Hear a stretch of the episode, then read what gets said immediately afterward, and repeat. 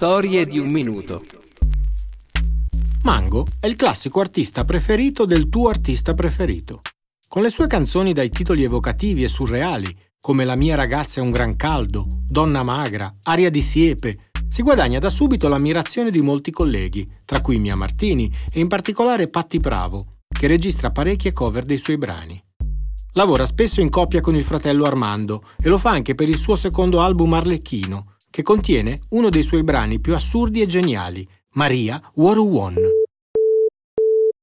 Sì, l'audio del vostro dispositivo funziona perfettamente, il titolo è proprio questo. D'altra parte, il tema è altrettanto assurdo, considerando che intrattiene una fitta conversazione con una mosca che svolazza dentro casa sua.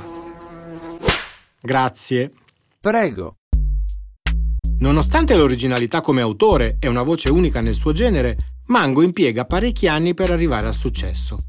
Muore per un attacco cardiaco nel 2014, dopo aver accusato un malore durante un concerto davanti a un pubblico di 4.000 persone, a cui chiede perfino scusa per l'interruzione della performance. Anni prima aveva confidato a sua moglie che avrebbe voluto andarsene proprio così, sul palco, cantando per i suoi fan. In tempi più recenti, anche la scena rap italiana ha riscoperto il suo talento. Gue Pequeño ha campionato la sua oro per Bling Bling Oro e Willy Peyote ha addirittura intitolato uno dei suoi ultimi singoli proprio Mango.